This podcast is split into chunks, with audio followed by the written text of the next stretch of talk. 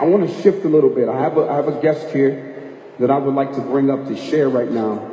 Um, I want you to just, she's going to bless us in a mighty way right now. I want you to welcome to the stage Shayna Wilson Williams. Right?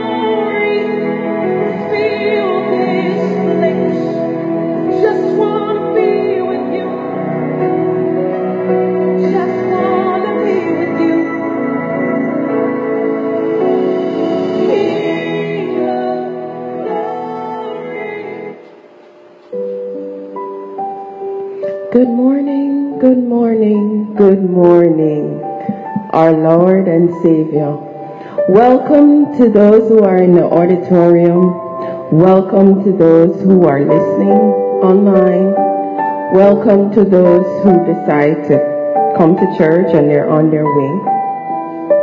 Welcome. Holy Spirit, you are welcome in this place. We welcome you, Lord. We welcome you, Jesus. We welcome you, Abba Father. Come and tabernacle with us, Lord. Welcome. It's a beautiful day. And it's another day for us to come and to give thanks to the Lord and to show our love to Him by worshiping Him, by praise Him, praising Him, by magnifying His name because He is indeed good. For those who listen weekly, we just want to let you know we are here for you. If you need to be prayed for, you can reach out online, send us an email, call us. But we are here for you.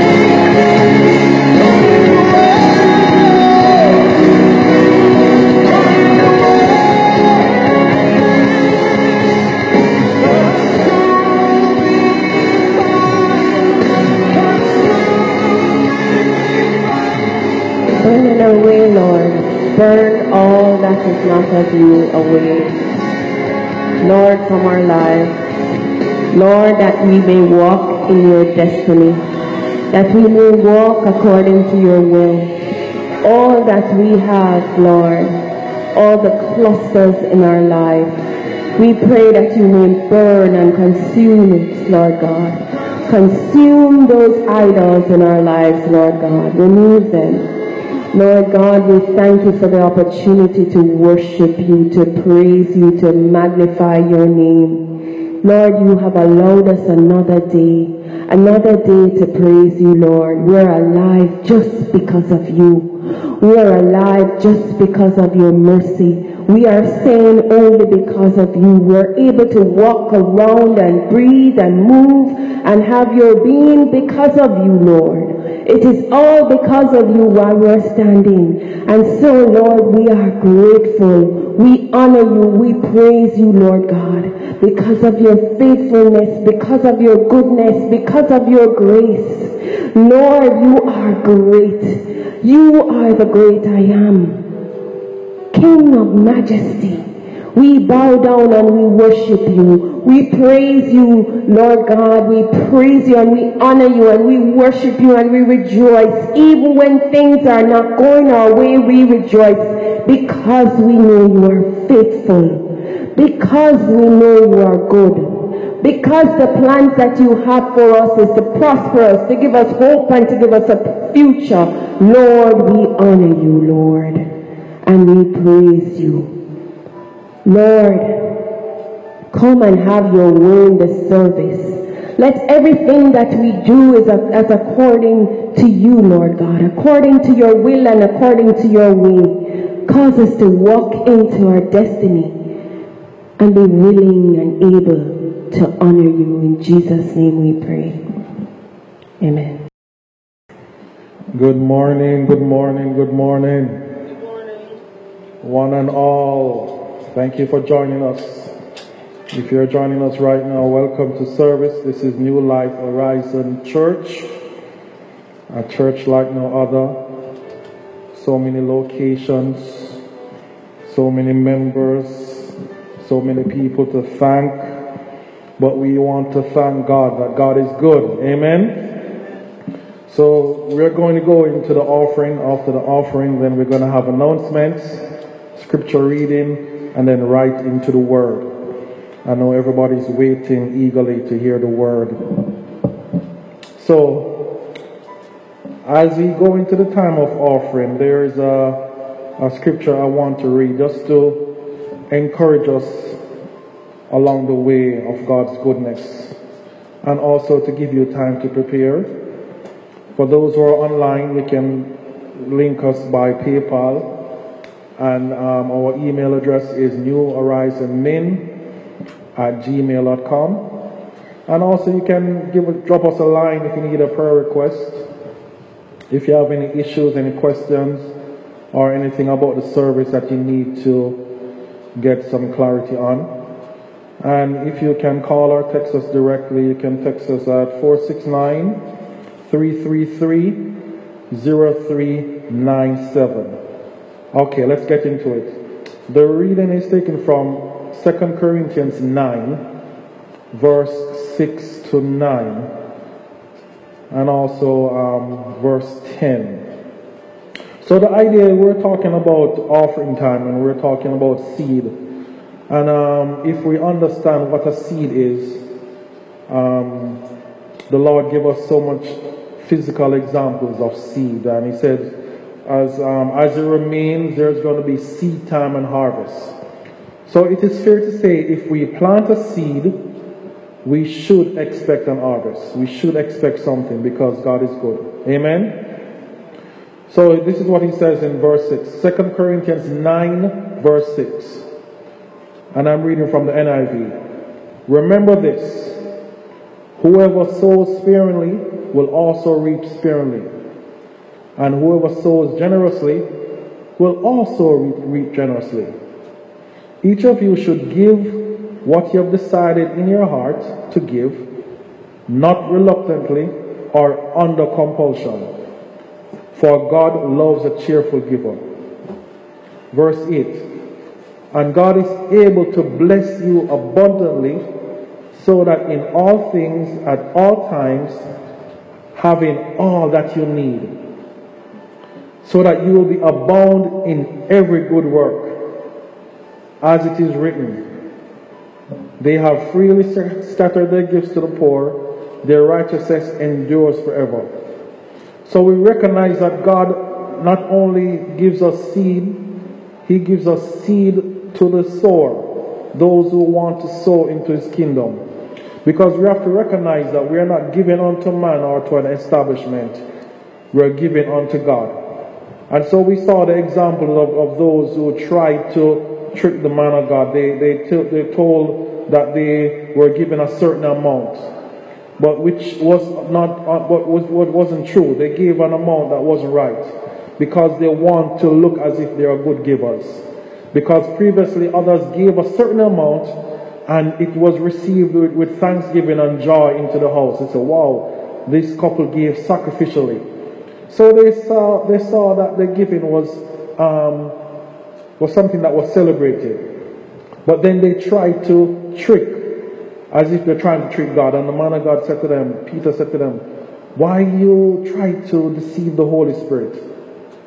So we recognize that we are not giving to a man, to an establishment, but we're giving back to God. Because God is the one that will bless. He said He will bless the hands of our, the hands that He has given us to work. And God is able to bless us abundantly so that because He knows that we have need, He's saying that He's going to take care of all our needs so that we will abound in every good work. So whatever we do, we're going to be blessed. It's almost like an, an insurance coverage. Knowing that if we do this, He's going to do that. So the exchange is also there. Remember when we go to a store and we see an item that we want, in order to get the item, we have to physically put some money on the item. If not, we cannot walk out of the store. Um, if we take it otherwise, we'll have to report to the authorities. So God knows in the earth, there's things that He needs to give us physically. And the things that He needs to give us physically, He needs seed. I know sometimes the church says, says to the people, for those who don't have to give, God will bless you. And I think it's kind of incorrect because God looked at the lady with two mites, the only two things that she had, and God said that she gave abundantly. Those who have to give gave out of the excess, but she gave what she had, and the Lord blessed it, and the Lord saw it. So as we continue into the worship, just remember that God is good and He wants to bless us and He wants to create an exchange into the earth. And how, how can He do that? He'll do it by giving us seed to sow, whatever it is. He will give us seed to sow so that it can bring an harvest. And we recognize if we sow a seed, it is not, it is fair to say that normally we won't see the harvest tomorrow. But He also loves a cheerful giver. So continue to worship with us. And for those who are online who, as the Lord said, if you feel the, the, the unction to give, you're, you're not under any compulsion. But if the Lord is speaking to your heart, you want to give and you want to join with us, you can do it by going to our PayPal account and it's New Horizon Min at gmail.com. Continue to enjoy the worship, the worship and after this we go into the announcements, the scripture reading and right into the word. Thank you.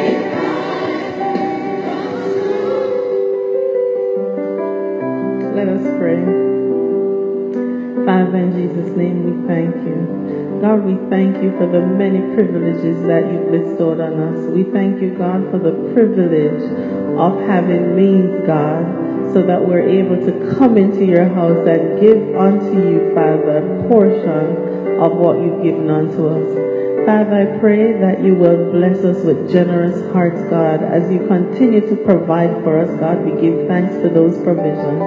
I pray, mighty God, that our our giving this morning, God, will be used for the furtherance of your work. I pray for your direction, Father, over this offering. I pray, Lord, that it will be used for exactly the purpose that you intend. Father, thank you. Thank you for the opportunity to give back unto you. Thank you, God, for the many blessings you've bestowed upon us, God. Bless the rest of our worship, we pray. In Jesus' name,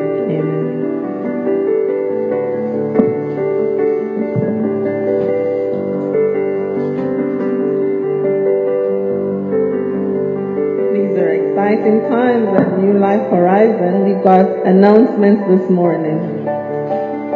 And Hepzibah Online Evangelist, Evangelistic Ministries Home welcomes you to their annual life-changing retreat on July 4th to 6th, the topic of which is Abiding Presence Adorned with Christ. Come and experience God's presence in a new depth, be robed in his righteousness, thus exalting him. Be sensitive to his mission for us, that of being his ambassadors. Expect to enjoy powerful worship and camaraderie. There will be several dynamic speakers who will usher us into deliverance and new insights into the Word of God. Also, New Life Horizon retreat in October, that's October 14th, 11th to the 14th in Cancun, Mexico. So be prepared to come and join us in retreat. Um, both with Home and with New Life Horizon in July and October, respectively. Thank you.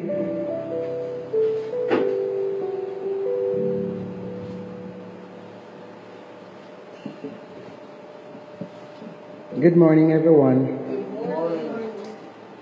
My name is Ava Green Cameron.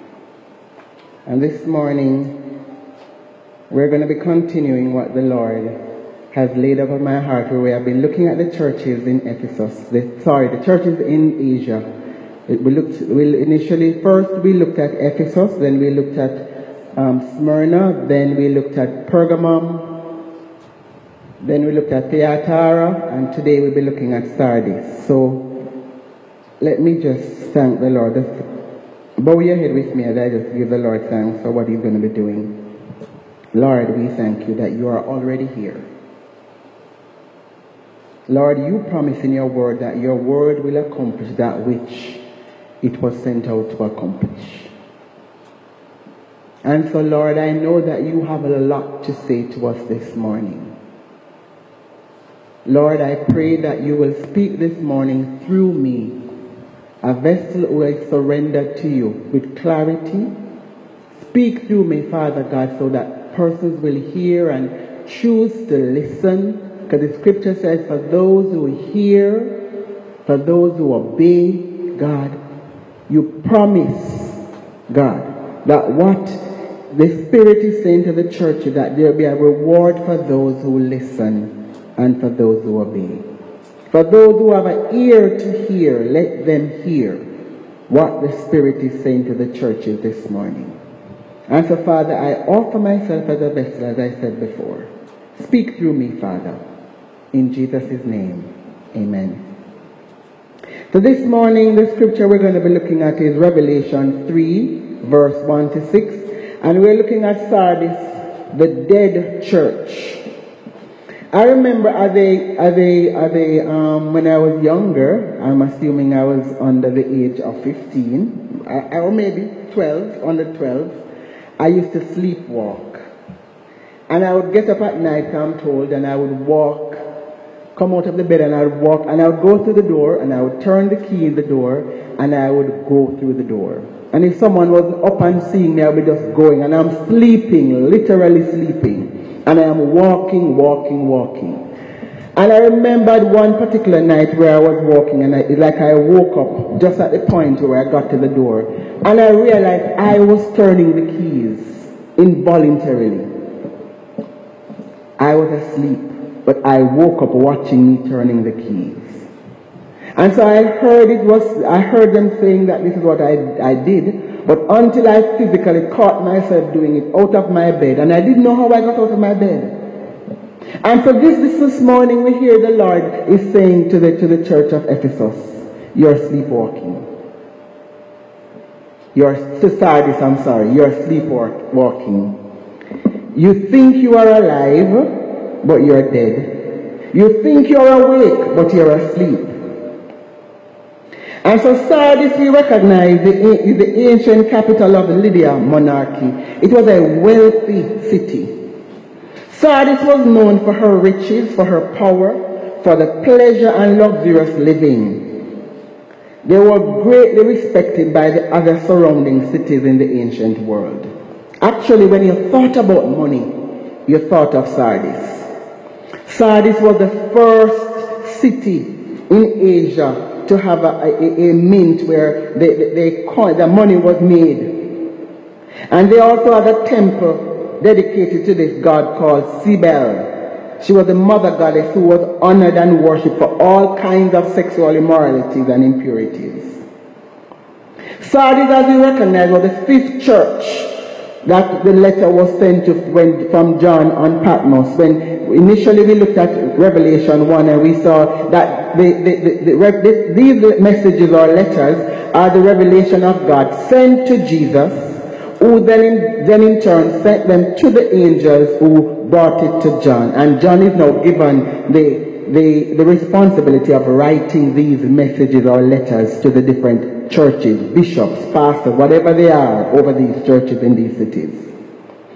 Sardis was approximately 30 miles southeast of the, the city of Thyatira and was situated at the junction of several important roads and trade routes. It was strategically located on, uh, on, on, a, on a cliff, on a plateau, 1,500 feet high. No.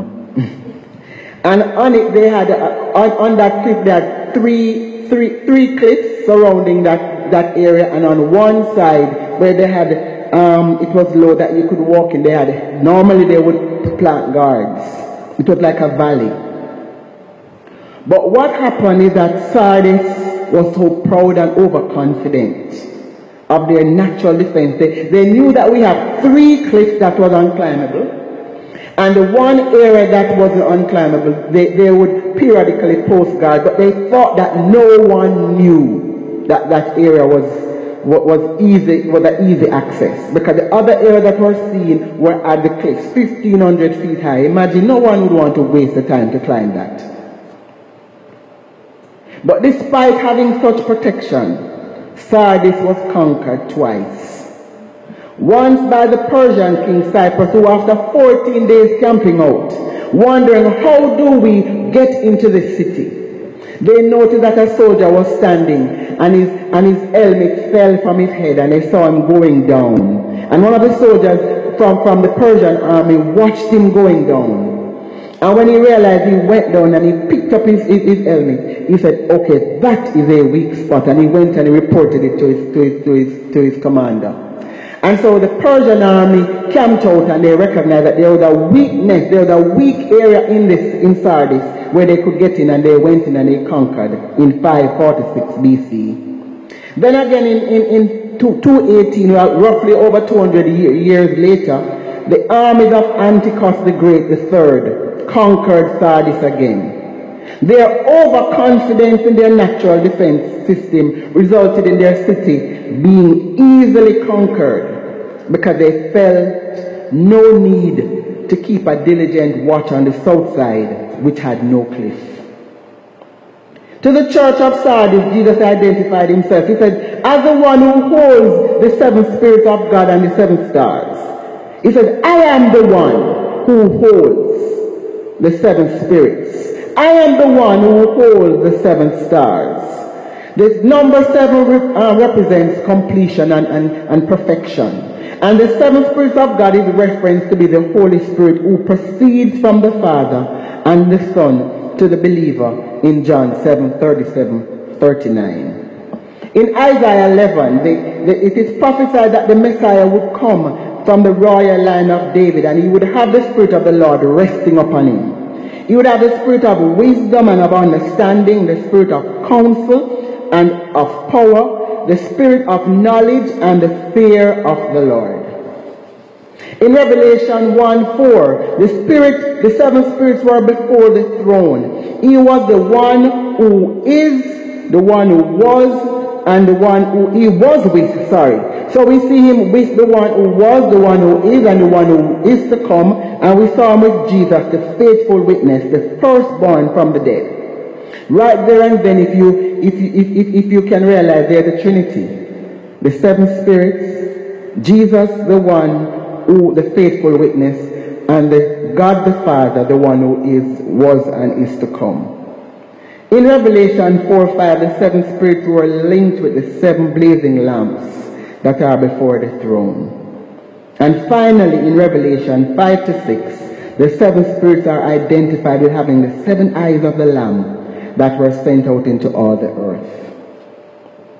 So imagine with me this morning when you arrive church and the pastor stands up and the, or the bishop stands up before the congregation with a letter saying, we have a letter from John.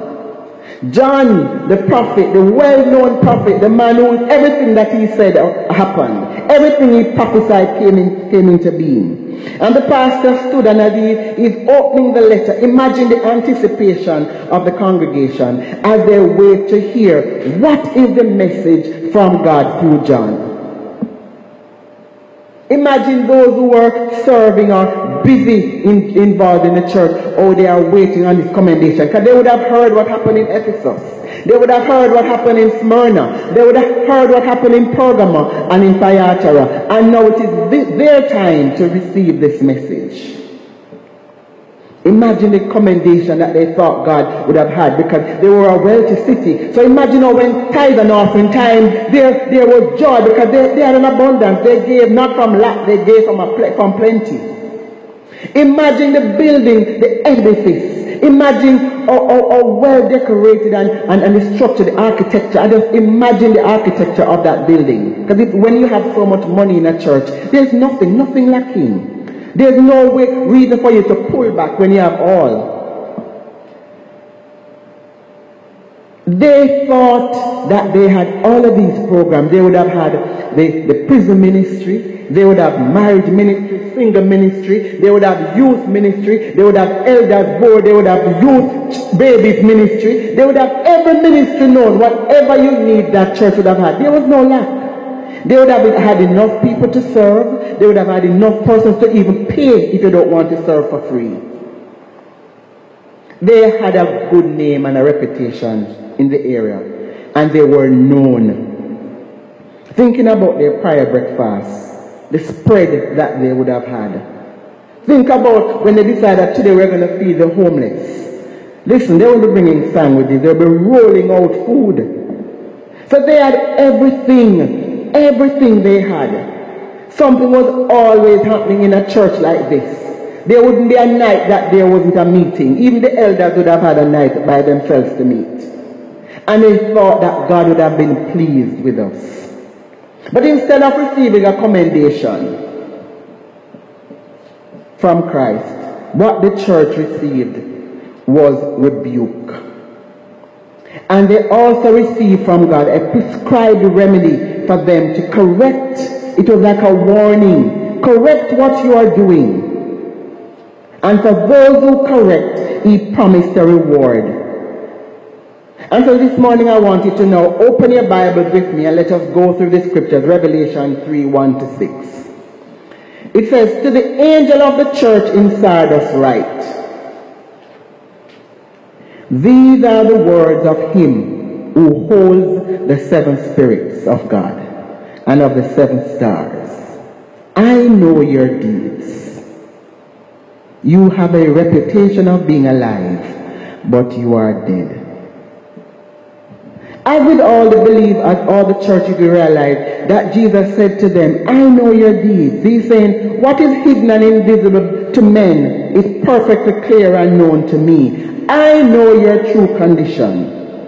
Regardless of how spiritual you may think you are or pretend to be, I know you because nothing is hidden from me.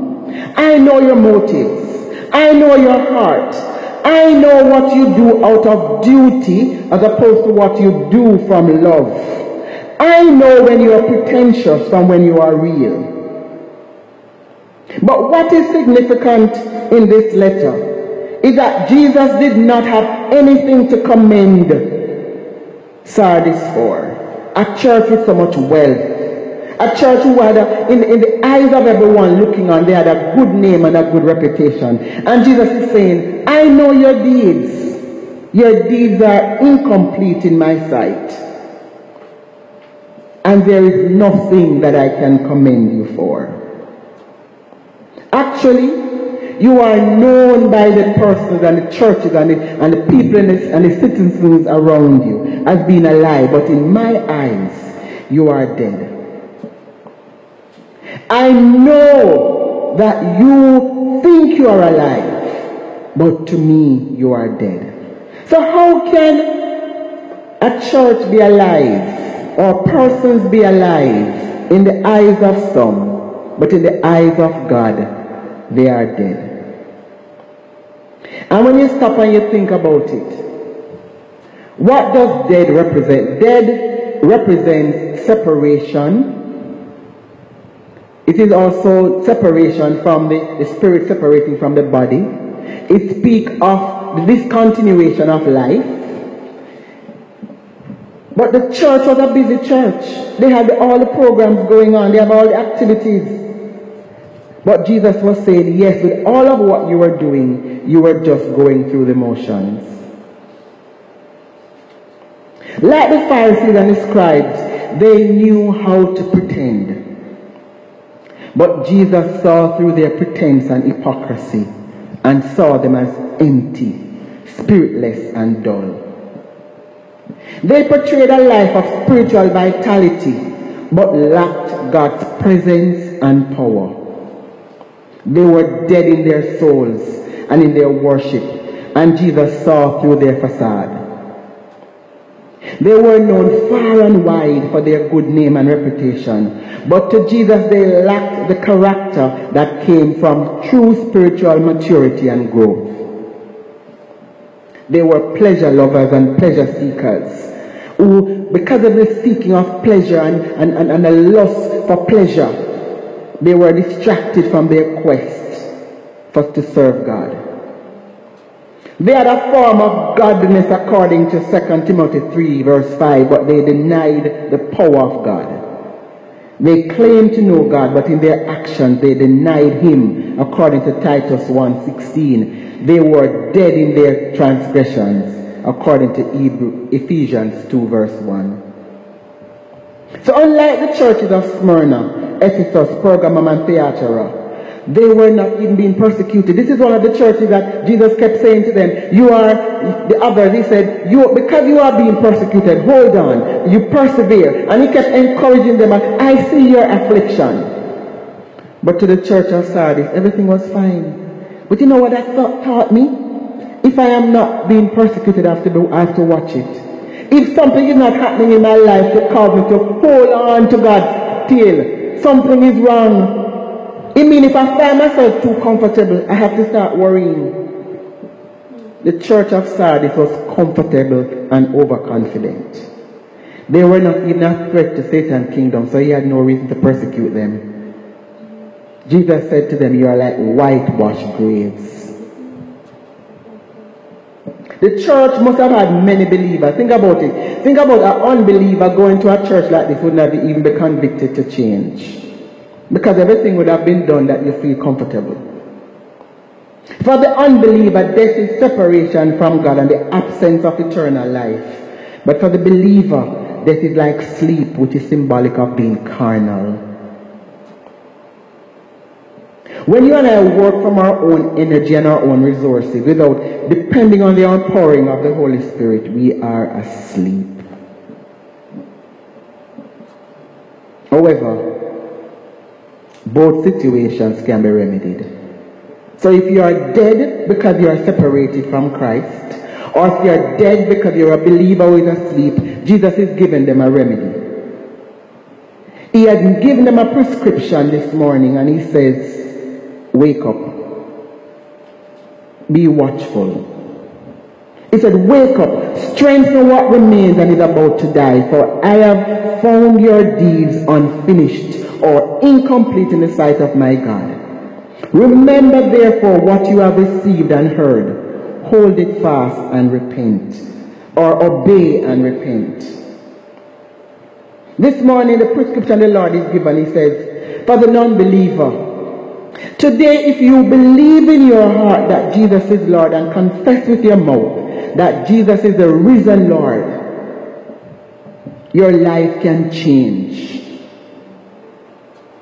Your life can now change where you move from a place of being dead and separated from God to a place of having eternal life. But for the, for the believer, Andrew Murray, in the deeper Christian life, so that Christian is carnal he or she has a little of the Holy Spirit and a great deal of flesh. If he allows the flesh to have so much power over him or her, or if she gives away, gives way to strife, temper, envy, or self-will, self-confident and self-pleasing, she's carnal or he's carnal. And he suggests that a believer must take care of the carnal life by confessing. So in both situations, Jesus gave them a remedy. He said, if you are dead because you do not know me,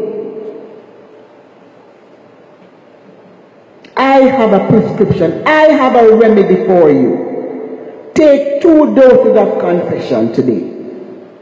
Take one tablet before meal. Take one for breakfast, one for lunch, one for dinner. Confess your sins to me. Believe in your heart that I am the risen Lord. And your situation changes. But for the believer, he said, you have to change from being carnal to becoming spiritual. You and I are in the danger of death when we become self willed and self confident and self centered. Every time that you and I try to live our lives our way, or even try to create rules and bend rules, compromise so that we can live the way we want to live, Jesus is saying to us, You are a asleep. Show me a believer who thinks he or she can operate without the leading of the Holy Spirit, and you have just revealed or identified a dead believer who is asleep and carnal. Show me a believer who seeks pleasure more than God, and you have just identified someone who is asleep. Show me a believer who compromises what God is saying and turns it for their own for their own benefit. And you have just identified someone who is not awake. Do you have equally a good name and reputation with your friends and with Jesus? Or is there a discrepancy? Does your friend see you one way and Jesus see you another way? Because if there's that discrepancy, we have to work on it. Someone who is asleep can be awakened. And Jesus is saying to them, wake up.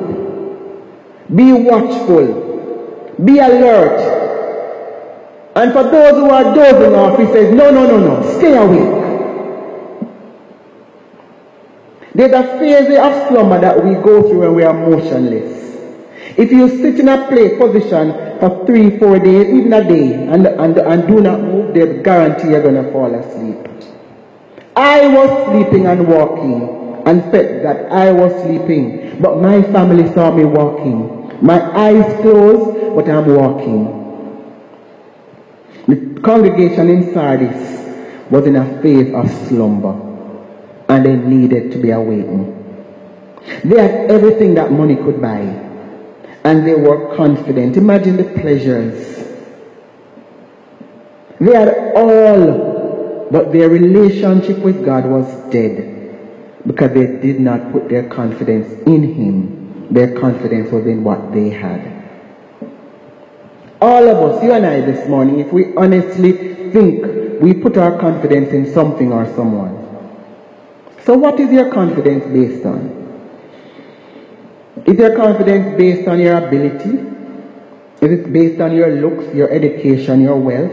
And even for us who live in Texas or in, in those areas that you're allowed to carry a firearm, is your confidence based in your firearm?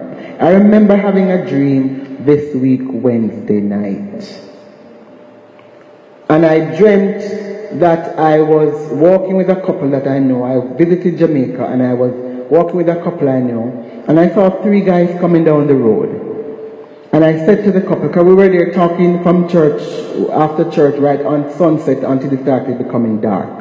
And I said to them, three guys are coming down the road, we need to move. We actually, I thought we would go into the car. And the, and the husband said, no, we're going to start, we're going to walk up, we're not afraid. He said, I'm not afraid because my wife has the thing. And I thought about it when I got up because when I looked in the dream what she had, she had something like a sling. She, it was like a, a necklace, like a string with a pendant on it, and she was there swinging it. And his confidence was based on what his wife had. His confidence coming out of church wasn't based on God. And so I had a conversation with them, with not them, but there were three persons in the dream, and I had a conversation with one of them. And she said to me that your dream is so dead on. His confidence is in me. It's not that he's trying to get to know God on his own or try to do. His confidence is built on me being the, the spiritual one. And this morning God is saying that in, in the dream, he is depending on the sling thing that she's swinging in her hand because that for him is the power. And for some person, they are depending on their, on, on their burglar bars some persons are dependent upon their firearm or their, their alarm system. And God is saying, no, your confidence must be in me. Some persons are even confident in the amount of scriptures they know. And they say, you know what, I know it. I can have a scripture. I remember in class when we, we, we did an assignment, a professor gave us an assignment. And this girl, he gave her, a, a, clearly she never got the grade she wanted. And she said to us, she said, in trying, well, she's an American, so she never spoke Jamaican. She said, um, if I ever pray to the Lord for him, you see. So she was so confident that if she went to God for, to, for him, he would have been so sorry, not recognizing that this is also a believer. Because she never got the grade she wanted. So she felt that she had something that he never had. And she can go and pray to God against him because he never gave her the grade. So our confidence are based on other things. We, some of us sometimes would believe that because we are saved, we can live anyway. That's our confidence. Where I am saved. Or I go to church, or I go to that church, or I, or I do that, or I throw my tithe and my offering, or I'm a giver, or whatever your confidence is. Or your confidence may be, you know what, I don't sin the way that person sins. I don't do that particular sin.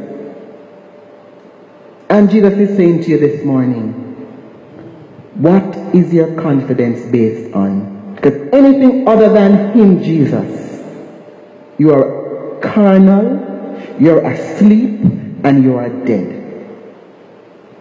The church in Sardis was sleeping for far too long.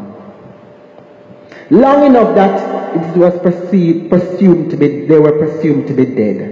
But if you're sitting in a position or if you're doing something over and over and over and you are not getting a result, clearly God is saying you are dead. And I had to think about us at New Life this morning. In what way are we asleep? In what way am I asleep? And God is saying to me, I have a prescription for you. Wake up. The church in Sardis was physically doing ministry. Spiritually, they were inactive because in God's eyes, their deeds were incomplete. They were weighed and found wanted. Are you physically serving, but in the eyes of God, your deeds are incomplete? Are you motionless because you and I need to wake up from our spiritual slumber? Then he says to them in verse 3 Remember, Sorry. in verse 2, strengthen what remains and is about to die. To strengthen is to reinforce. So if you're in construction, you reinforce a column or you reinforce a building by using ply boards and, and props and keeping it in place until it becomes strong enough to hold itself. But to, to strengthen also means to nourish. Nourish. Because if someone is sick or someone is weak, you nourish them back to health, to strengthen them.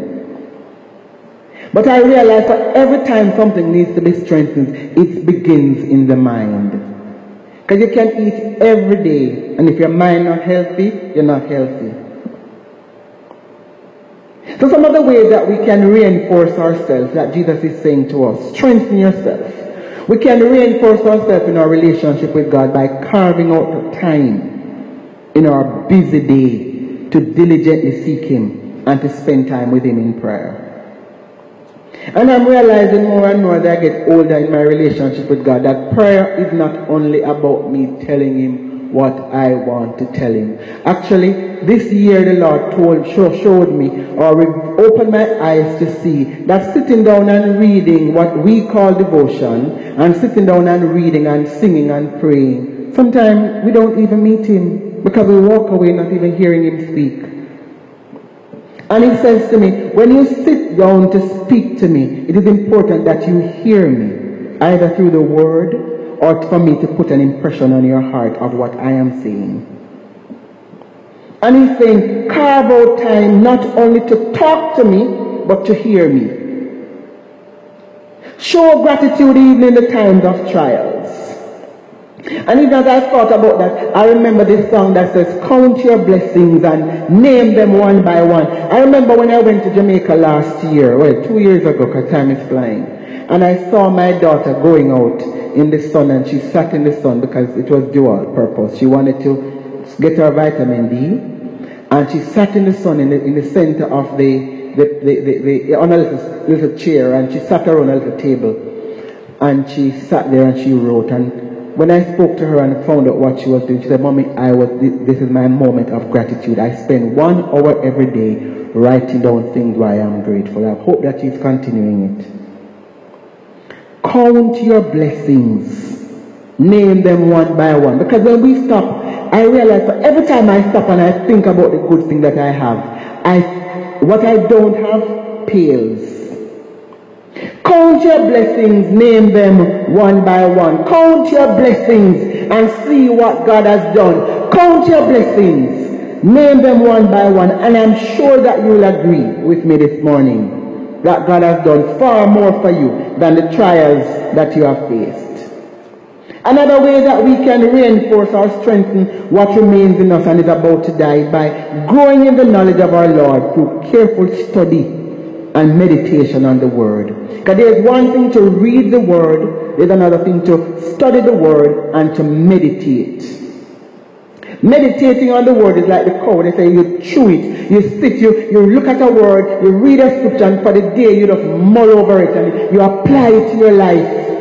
It's like I was saying to a friend of mine yesterday, not yesterday, Friday. I said to her, for every time I am supposed to share from a word, it's like the word become life for me. It's like I literally start living it. It beat me, it taught me, it revealed me, it just bring up everything that is bad in me and say, this is, this, this is what you are. And so when I look at the dead church or the sleeping church in Sardis, I have to look at the Lord, in what way am I sleeping? Reveal to me what I am doing that is, that, that is ineffective in your eyes.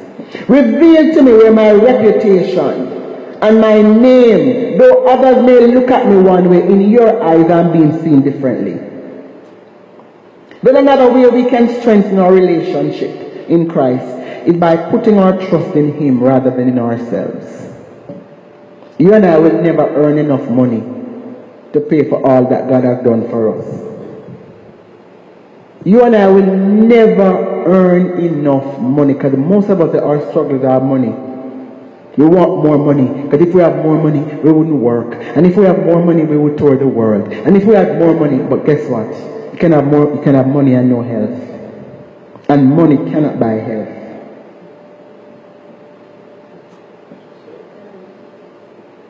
When I spoke to my niece I, I mean, she keep blowing my mind.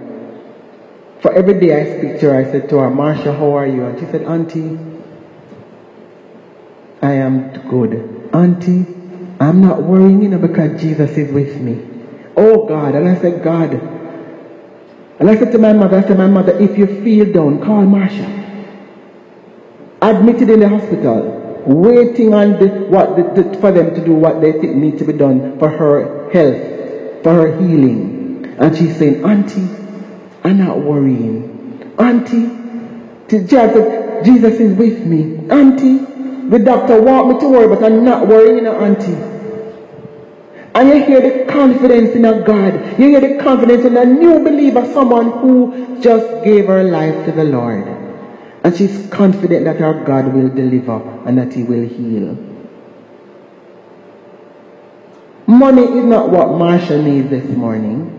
She may have bills that she needs to pay, yes, but I can guarantee that it's not the forefront of her mind. Or the forefront of her mind is God heal me so that I can go back and be and look after my daughter.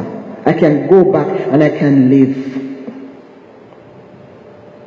We reinforce our relationship with God by becoming watchful. Because in Ephesians 5:16 it says the days are evil. We're actually closer to the time I remember growing up and hearing my grandmother say to me that Jesus is coming back. And I remember in my 20s I said, but my grandmother has been telling me this from a child. Where is he? But I can guarantee you that at the age of 50 that I stand here, he's 50 years closer to coming back than he was when I was born. We reinforce our relationship with God by checking ourselves. I've had to come to that conclusion that I am going to give up certain movies. And it's not because the, the, the movies in and of themselves are bad, but I, I stopped watching seasons. I stopped watching movies or TV shows that are seasons. Because one season and it's one episode to the next, and, and, and it didn't, you don't even want it in five seconds, and just start to flash. And you can't even move. And the other one starts, and the other, and you spend hours watching seasons. And I realized I could have spent that time with God. I could have spent, spent that time even in a conversation with somebody else, either encouraging or allowing myself to be encouraged. I could be now reading a book, I could be reading the word, I could be doing so much, I could be out there meeting people on the road. I could just drive out and just go on the road and just walk and just talk to everybody I see. And I don't have to be talking about anything in particular, but just having a conversation. And a lady said to me, she said, just ask, just say the person where you meet how are you? She said, everybody wants to talk about themselves.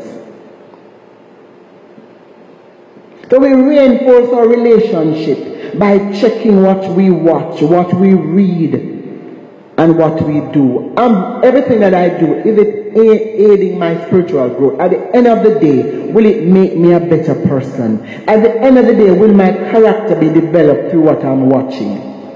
And yes, there's sometimes you watch a movie and something that's great comes out of it and you hear the Lord speak through to it. There's another way we can nourish and reinforce ourselves by being in love and in fellowship with other believers. Speaking to people, as, as, the scripture says, iron sharpens iron. So you're around people every time you have a conversation, you can guarantee you can walk away feeling, yes, Jesus. Though I may not be, be initially be in that mode, because I had that conversation, I now can rejoice. Then he says to them in verse 3 Remember what you have received and heard, hold it fast and repent. There's a need for you and I to repent, to remember. Remember what we were taught. Remember when you came to know Christ, how you trusted Him. I remember when I came to know Christ. Oh my God, I remember even the day I got baptized, I was so ready to die. I felt like if I died, no, I would have made it into heaven. I was so ready to die. I remember when there was nobody, nothing could have stopped me. I was so bold, I would tell everybody about Christ and I never cared what they thought about me. And Jesus is saying to us, remember, remember what you received, that boldness that you received when the Holy Spirit came upon you. Remember what you heard because Jesus said that the Holy Spirit will teach you or remind you everything of everything that was taught? When last have you asked the Holy Spirit to remind you of what it felt like when you first met Jesus? When last of you asked the Holy Spirit to remind me, dear Lord, the, the, the songwriter says, roll back the curtains and remind me, dear Lord, remind me of from where you brought me from. Oh, I had a conversation again Friday night with a friend and we sat down and we reminisced about when, when we just got saved and how we did the different things we did. Because I, she knew all the things I did then.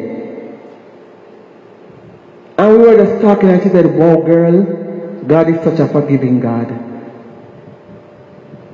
He saves you. He keeps you. And he's saying to you, I want you to ask me to roll back the curtain, just in case that you have amnesia. I will roll back the curtain and show you where I brought you from. To where you are now. And I also can reveal where you could have been if I didn't move you. And when I think about my life, I shudder what I could have been doing. Because I wasn't an ordinary uh, unbeliever. If the boundary could push, I would push it. Because there's something I just never had conviction over or about. Some way that you were convicted, I was just never convicted. And I could do things that you may have never have done or could never have done. But Jesus had a plan for me and he says to me, let me show you what you could have been. Let me show you that the prostitute on the street, you could have been that way if it wasn't for me. And prostitution is not only going on the street and, and fanning a car. Prostitution is having Tom and Dick and Harry and moving from one bed to the next bed to the next bed without any remorse. Because you know what we would say? Oh, your relationship didn't work out, and I moved on.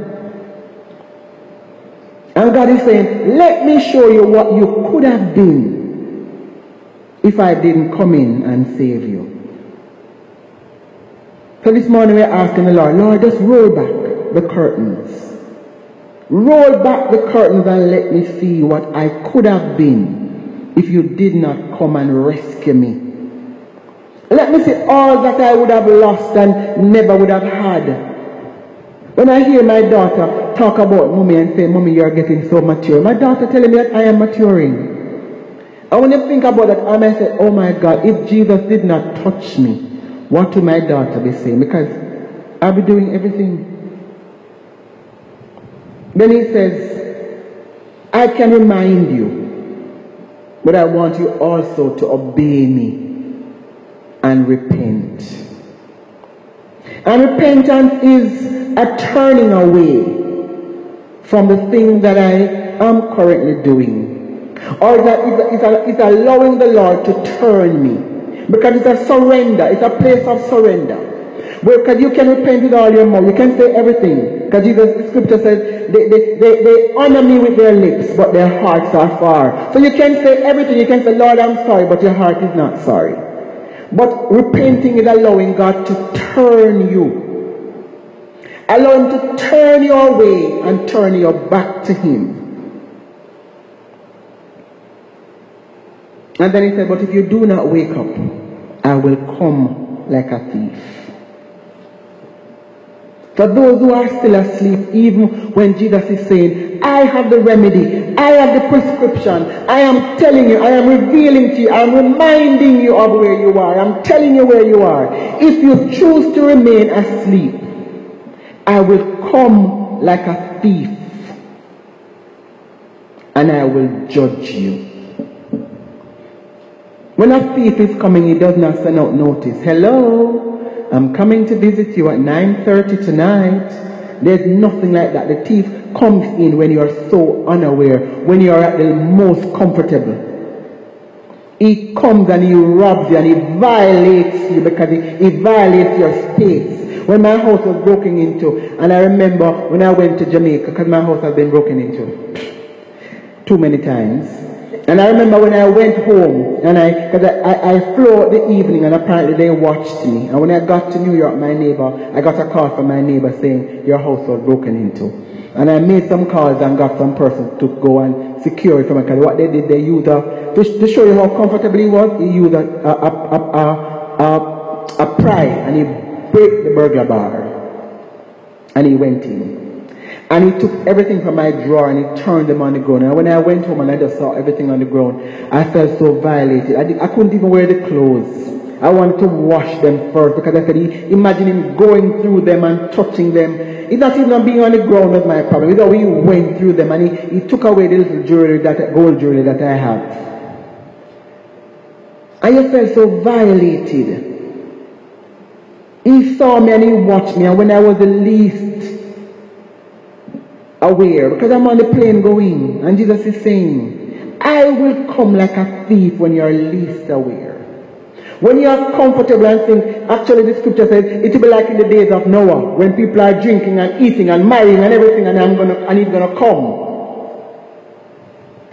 And for some of us, it may not even be that long because for me, judgment begins the moment that my, I am physically dead. Because then there is no repentance. And Jesus is saying, if you do not wake up, I will come and I will judge you. But he, he, he didn't leave it there. He didn't only he didn't only rebuke them and then and give them a prescription to get better. He now then makes a promise because Jesus have a way of faithfully promising and rewarding those who remain faithful to him. And then he said in verse 4, Yet you have a few people in Sardis who have not soiled their clothes. They will walk with me dressed in white before they are worthy. So we saw that even in the midst of all of this that was going on in Sardis, there was a few that remained faithful. That remain conscious and remain as a God, even in the midst of everything that is happening, with all the, the pompous living and the pleasure and luxurious living, I am choosing to hold fast to you. I am choosing not to give in, but to remain faithful. And Jesus says to the one who is, who, who is, who is victorious in verse 5, uh, will be dressed in white. For the overcoming believer, and for those who did not defile themselves by remaining faithful, Jesus said to, to them, I will personally reward you. Actually, not only will I reward you by allowing you to wear, wear white, showing that you, you are spotless, but I will, I will never blot, that's a promise. He said, I will never blot out your name from the book of life. And then guess what? He will acknowledge you. He will go before his father and he will say, This one is mine, this one is mine, this one is mine. And he will boast before his father and the, and his, and his angels to say, This one is mine. Jesus is saying, whoever hear this morning, let him hear and respond. The city of Sardis under the Roman rule in the first century after Christ possessed a glimmer of former greatness. And when you look back at Sardis, Sardis is no longer the same. Actually, they lost their authority because Pergamum was the, the demand for, for, for civilization they could not have met. And although they felt like they had this defense system with the cliffs in place, what remains are just buildings which are just monuments of the past Sardis. They had a name and a reputation for being alive, but Jesus was saying they are dead. What will your end be? Will you be seeing as Jesus as one that he come before his father and he rewards and he said, This is my daughter. This is my son in whom I'm well pleased. Will he acknowledge you? Will he be, be, be, be, be confident to say, This is my daughter? She overcame, she faithfully stood the test of time. This is my son who, despite what the challenges and the trials were or that came against him, he remained faithful, not compromising. He remained faithful by carving out time to spend with me and to know me so that he can live running after me, God. Or will your name be blotted out of the book of life? This morning the scripture read by Anne, Psalms 118, 17 says, I will not die but live and proclaim what the Lord has done. Is that your confession this morning. I will not sleep when there is work to be done. I will not sleep but will remain awake and alert to proclaim what the Lord has done. What is the Lord saying to you this morning? Is he calling you to, to be awakened? Or is he saying to you, you are dead and you need to come alive? I remember hearing a story of this pastor who one Sunday morning on his way to church felt like the Lord said to him, Do not go to church this morning, but go up into Beverly Hills in the bush. And he called his church and he said, he said it was a, such a strange thing because he was already with the message to preach. And he called ahead and he said, I'm not coming to church this morning. Somebody else has to take the word.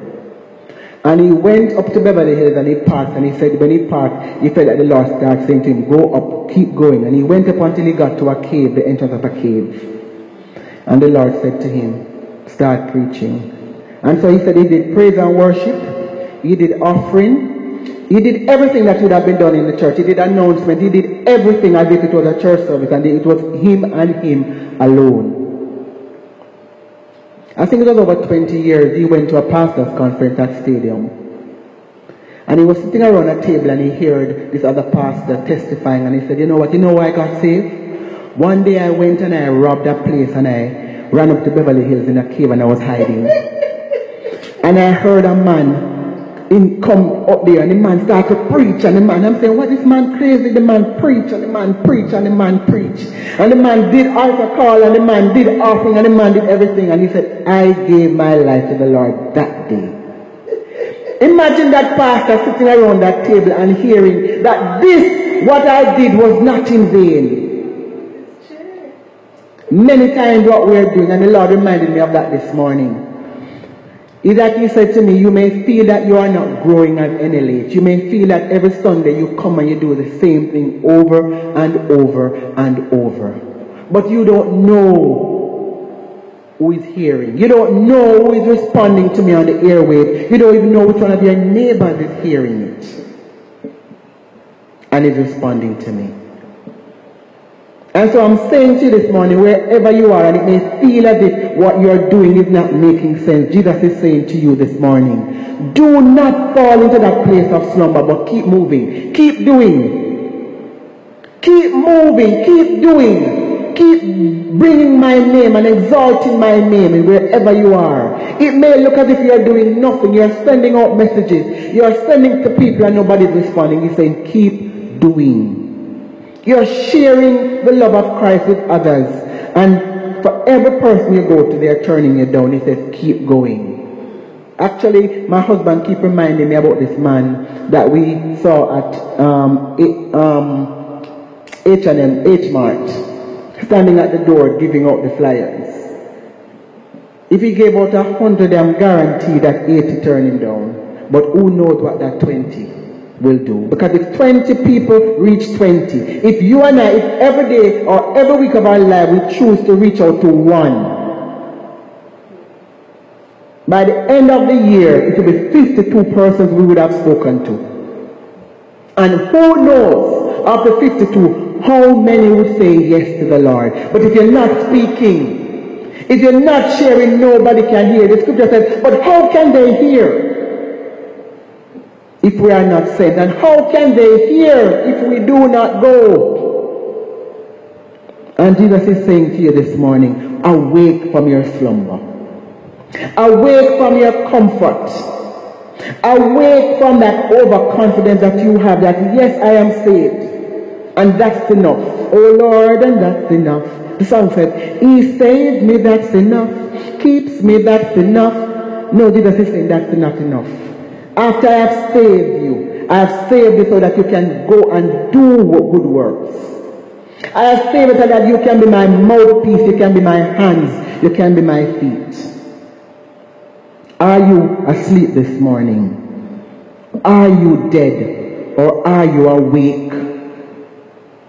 Because Jesus is saying to, speaking to us this morning, and wherever you are, He's saying something that is specific to you. The same way He was unique in the way He addressed each church, He's unique in the way He's addressing you, because none of us are the same.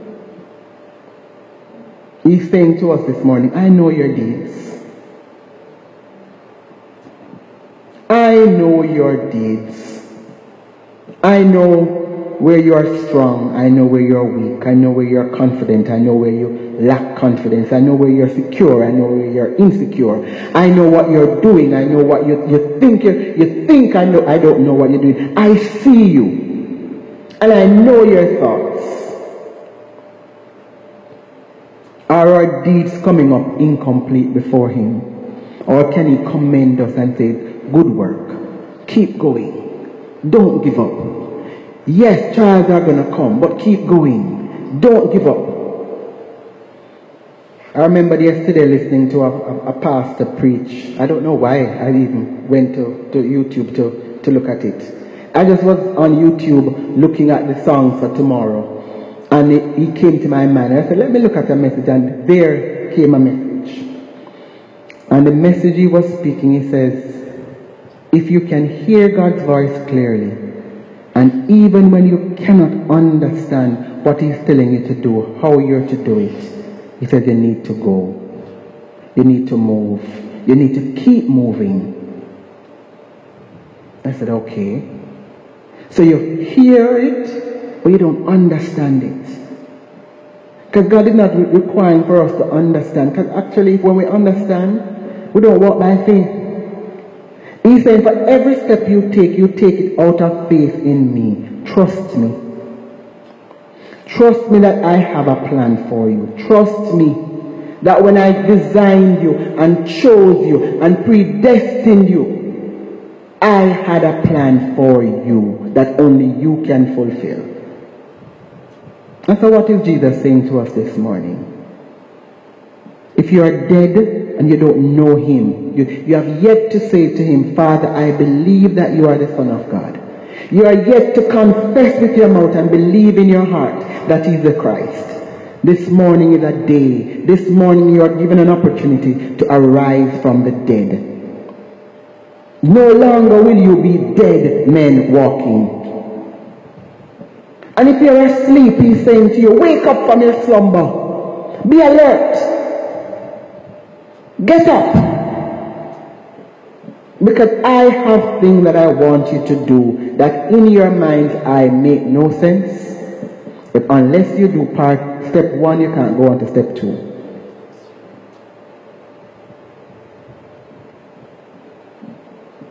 And so this week, even as I prepared this message, I knew from last year God was telling me to have a retreat this year. And every month I put it off, I put it off, I put it off, I put it off, and I put it off. And I felt like the Lord was saying to me, You're asleep. Wake up. Did I not call you to do retreats? Did I not call you to, to, because even when, when, when I remember the Lord telling me about the retreat, He says to me, Do not be concerned about who will come. Because I'm saying, God, where am I going to get people from to take to Mexico? Do not be concerned about who is going to come. I will bring who needs to be there. Don't be concerned. And because the natural tendency is, okay, fine, sit and say, who can I tell? Who will I tell? And he says, no, no, no, no. You don't be concerned about that. You plan it and you put it out there and let me do the rest. Actually, he reminded me how I went to retreats that I didn't know anyone. I just went online, I felt like doing a retreat and I'll just go and say, research retreats. And I just apply and I go, not knowing anyone. He said, if you do it, there are many like you who will just say, retreat, I need a retreat. I need to rest. I need to hear from God at this point. And he said, I will do it. You don't worry. So wake up. And I woke up. I went and I booked the hotel. and I booked, actually the date he gave me, I didn't even realize it was a, it was a holiday. I didn't even realize that October 14th was Columbus Day. And so when he said to me, October 12 weekend, I didn't have a clue. Even I went to a meeting and we were talking and a lady said, oh, what are you doing for Columbus weekend? I said, Columbus weekend, when is that? She said, October 14th is the day, and but that weekend. And then I said, oh my God, I'm supposed to be doing a retreat. And so God is saying to, to, to you, and He's still speaking to me, wake up. Wake up. Strengthen what remains in you. Reinforce, nourish your things Remember, you did retreats before 2014, the first retreat. You did not have a clue. 2015, 2016 retreat, you did not have a clue. Wake up it's not about you. What is he saying to you this morning? Because if we do not wake up, he said, I will come like a thief and I will judge you. So, Father, I thank you for your word this morning, which never ceases to amaze me. Your word comes, Lord, and like a, a double edged sword, it goes into my heart and it rips at my inside. And I know, Lord, you call all of us to different things. For me, you may say retreat. For some, you may say go and make soap. For some, you may say go and bake. For some, you may say go and cook. For some you may say, go and tell everybody on the road about me. For some, Lord, there's different things you have called all of us to because, Lord, you have gifted us differently, uniquely. And so, Lord, I don't know what you are saying to everyone, but I know what you're saying to me. Wake up. Wake up from your slumber and strengthen what remains. Straighten, strengthen what remains and is about to die. Because if you do not wake up, sleep turns to death. That's what you're saying. If you do not wake up, Lord, that's what you're saying. Sleep turns to death. And Lord, I do not want to physically not or spiritually die without fulfilling what you have called me and chosen me and predestined me to do. And so, Lord, remind me. Remind those who are listening to my voice this morning where you brought them from. How difficult it was where they were initially and where you now have them and what it could have been if you didn't bring them thus far. Yes, even through the trials and the hardships, you have caused us to overcome. Actually, Lord, you shared with me, you said, how can you be victorious if there's nothing to gain victory over? How can you be an overcomer if there's nothing for you to overcome? But Lord, thank you for the promise this morning of being robed in white, robed in righteousness, robed as one is worthy, not because we are worthy, but because you made us worthy. And so, Father, I just bless your name this morning. And I thank you for not forgetting us. Thank you for warning us this morning. Thank you for even giving us a prescription of how to change from where we are to where we need to be. Do not remain where you are, but strengthen what is about to die remember what you have received and heard, obey it and repent.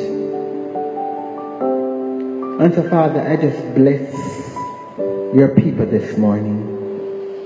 I bless them this morning in the name of the Father and of the Son and of the Holy Spirit. I bless you this morning that your kneading trough will not be empty. I bless you this morning that you will walk in the land of the spiritually living. I bless you this morning that wherever you are, whatever situation you are faced with this morning, that you will have the confidence in God and not in yourself, not in your doctor, not in your bank account, not in your education, not in your ability, but in the one who is able to do that which no one else can do. Yes, you may be known by others because you may have made a name for yourself. But God is saying, I know you, I see you, and I have a plan for you. So I bless you each this morning. May the Lord bless you and keep you. May the Lord cause his face to shine upon you and be gracious unto you. May the Lord lift up the light of his countenance upon you and grant you his peace. So go today knowing that you have a choice either to remain dead, asleep, or to be awakened.